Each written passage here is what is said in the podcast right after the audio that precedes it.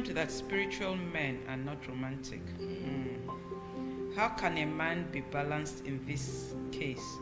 Because women want spiritual, godly men that are also romantic. This is from Oni.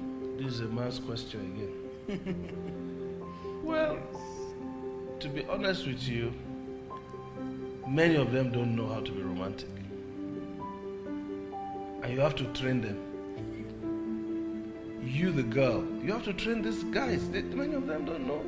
They don't, because people that are raised, let's say in traditional Africa, they've never even seen their father hug their mother, ever. Because every touch is interpreted to mean sex. Generally, in certain cultures, you don't show affection outside. So, you, you just reproduce what you've seen.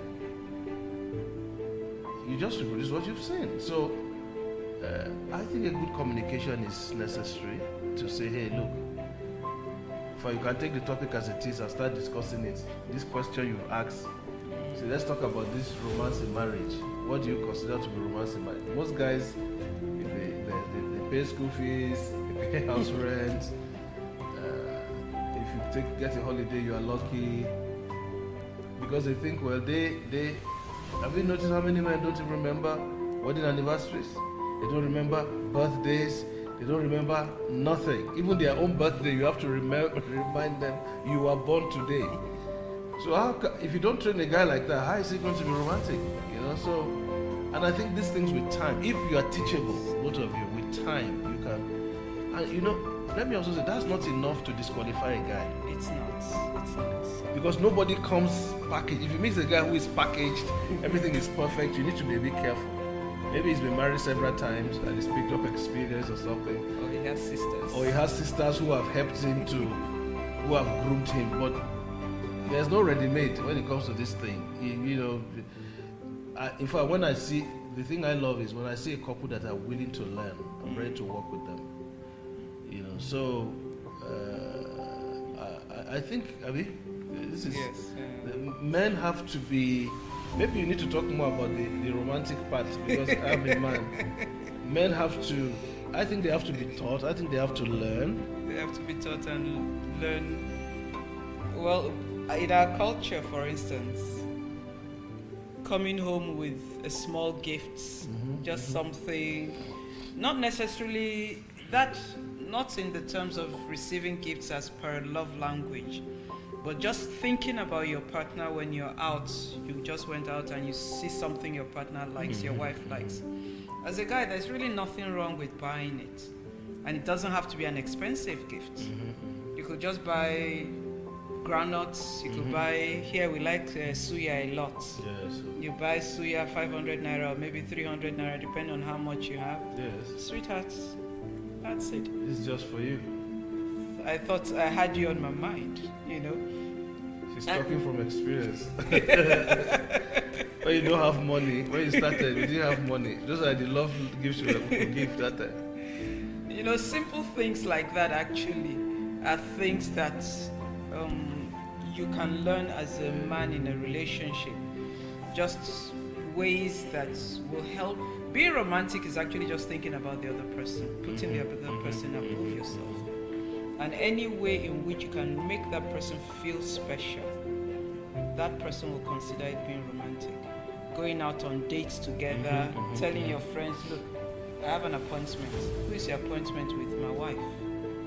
Those are simple things. So it doesn't stop a guy from being spiritual yes because there are two different aspects of life. I mean, being spiritual has to do with your relationship with God, mm-hmm. The time you spend in the Word, and all that. If you are very spiritual and you ask God on how to be romantic towards your wife, you'll be surprised. God will give you tips, and you you'll find that it, it will help your relationship. So it's easy to combine the two actually. let me add something there. this Yes. dates thing a lot of people think ah, when i date i don't have money It has nothing to do with money. Because I remember in our early days, sometimes we just take a walk. yes, we did that. There, there's nowhere to really go. You take a walk, you stop somewhere. Maybe you buy corn. Mm-hmm. Oh, someone says that's a date. It's a date now because it's two of us eating that That's- corn, That's it. and you talk. You you know you know. I mean, sometimes we went to restaurants and sat down and ate but you, you can create your own. Mm-hmm. Just create something, and you know the um, one of the love languages is quality time. You need to have time for both of you that is not crowded. Even if you have little children, maybe find some time where you can bring somebody in to babysit. While it's just two of you, three is a crowd. Mm, definitely. Where two of you can just be on your own somewhere. You know, it doesn't have to be expensive. And like she said, receiving of gifts is another love language. The suya thing, one of my friends calls it a peace offering. you know, you bring that home. I mean, I don't go anywhere in the world without bringing a peace offering home. I mean, that is just standard practice for me. I don't care if it's a chocolate bar, but I must bring something. Okay, when I was out ministering, I was thinking about you. You know, I know all the sizes. I, you know, those things come. I didn't learn them overnight, but, but they come with time. You, you you learn them. So, and um, acts of service is another love language that you can express that you put in the other person first. You know, something you just go out of your way to do. To do. I mean, uh, if you know, some men can actually cook very well, more than their wives. Nothing is wrong with you taking over the kitchen a few times and making something for her, bringing coffee in bed, bringing, uh, you know, go and make just. Even if it doesn't taste okay, she's going to like it. That you went out of your way to do the eggs, and you know, you you brought it to her in bed, and you say, okay, this is breakfast, and you know, Saturdays that you're not running around a lot once in a while, things like that. Because listen, to live with somebody for all your life, if you don't spice it up, there's enough trouble to make you start growing apart. And then words of affirmation, they don't cost anything. Words of affirmation, and I used to tell men when I talk with them that if you can't say it, because in your culture they don't say it, thank God for phones. You can text it. You can send her one. Te- you, it's going to change your relationship constant text messaging to appreciate her, constant text messaging, and all that kind of thing. And of course, uh, physical touch. One of my teachers in secondary school, an American man, he was one of the people that discipled me when I got saved in uh, 1976. He was one of my disciple. In fact, he discipled me and some some other boys. One of the things that used to impress me every time I visited him, Mr. Isaac, the man's name, an American guy, must be very old now. I, when we go, those of us who are doing the Great Commission movement uh, manual, you know, sometimes we'll do it in his house.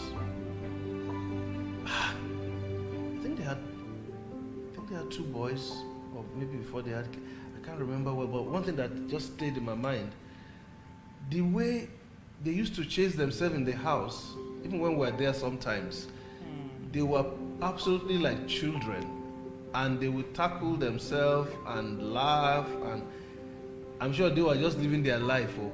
but for us young teenagers being brought into that it was like i mean our eyes all the boys our eyes got very big like eh is this how people marry so things like that they, they have a very profound influence. So you, you need to spice your marriage up. And like I tell people, if you quarrel, the most mature person should first apologize. You should even be competing about who apologize first. Ah, I'm sorry about yesterday.